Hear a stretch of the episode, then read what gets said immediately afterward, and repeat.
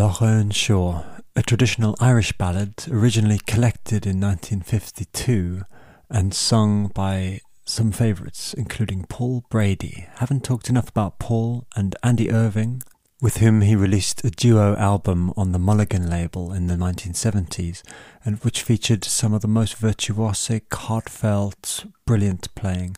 The two were mainstay characters in the Dublin scene of the 60s and 70s, in and out of the bands Planxty, Sweeney's Men, and others. If you're looking for a way into Irish trad folk, there's no better place to start than their collaboration. Loch Erne Shore hits you about a third of the way into their album as this spooky, windswept song with hurdy-gurdy pedaling the fourth note in the scale, so making it into a sort of a modal piece, as Paul's vocal soars over the top and bends notes in a very unexpected way, quite contrasting with everything else on the album. Loch Erne is a real geographical place. It's in Northern Ireland. There's also a Loch Earn spelt differently in the Southern Highlands of Scotland. And like most large bodies of water, these places conjure up in the human imagination supernatural and fairy creatures and characters and scenes. This song even mentions genies in its lyrics. It's been sung by many others, but I still think Paul's and Andy's version is the definitive one. Do seek it out and enjoy.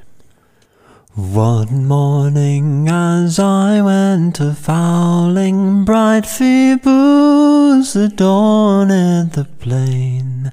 It was down by the shades of Loch Erne I met with this wonderful dame. Her voice was so sweet and so pleasing. These beautiful notes she did sing. And the innocent fowl of the forest their love unto her they did bring.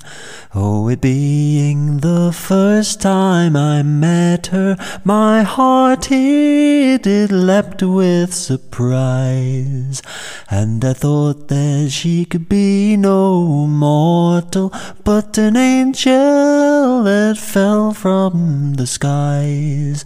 Her hair it resembled gold tresses, her skin was as bright as the snow, and her lips were as red as the roses that bloom along Loch Erne shore. When I heard that my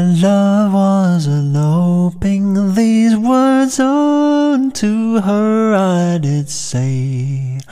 Oh, take me to your habitation, for Cupid has led me astray.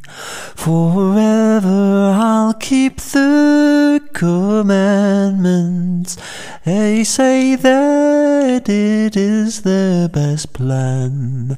Fair maids who do yield to men's pleasures, the scriptures do say they are wrong. Oh, Mary, don't accuse me of weakness, for treachery I do disown. I will make you a lady of splendor if with me this night you'll come home. Oh, had I the lamp of great Aladdin, his rings and his genie that's more.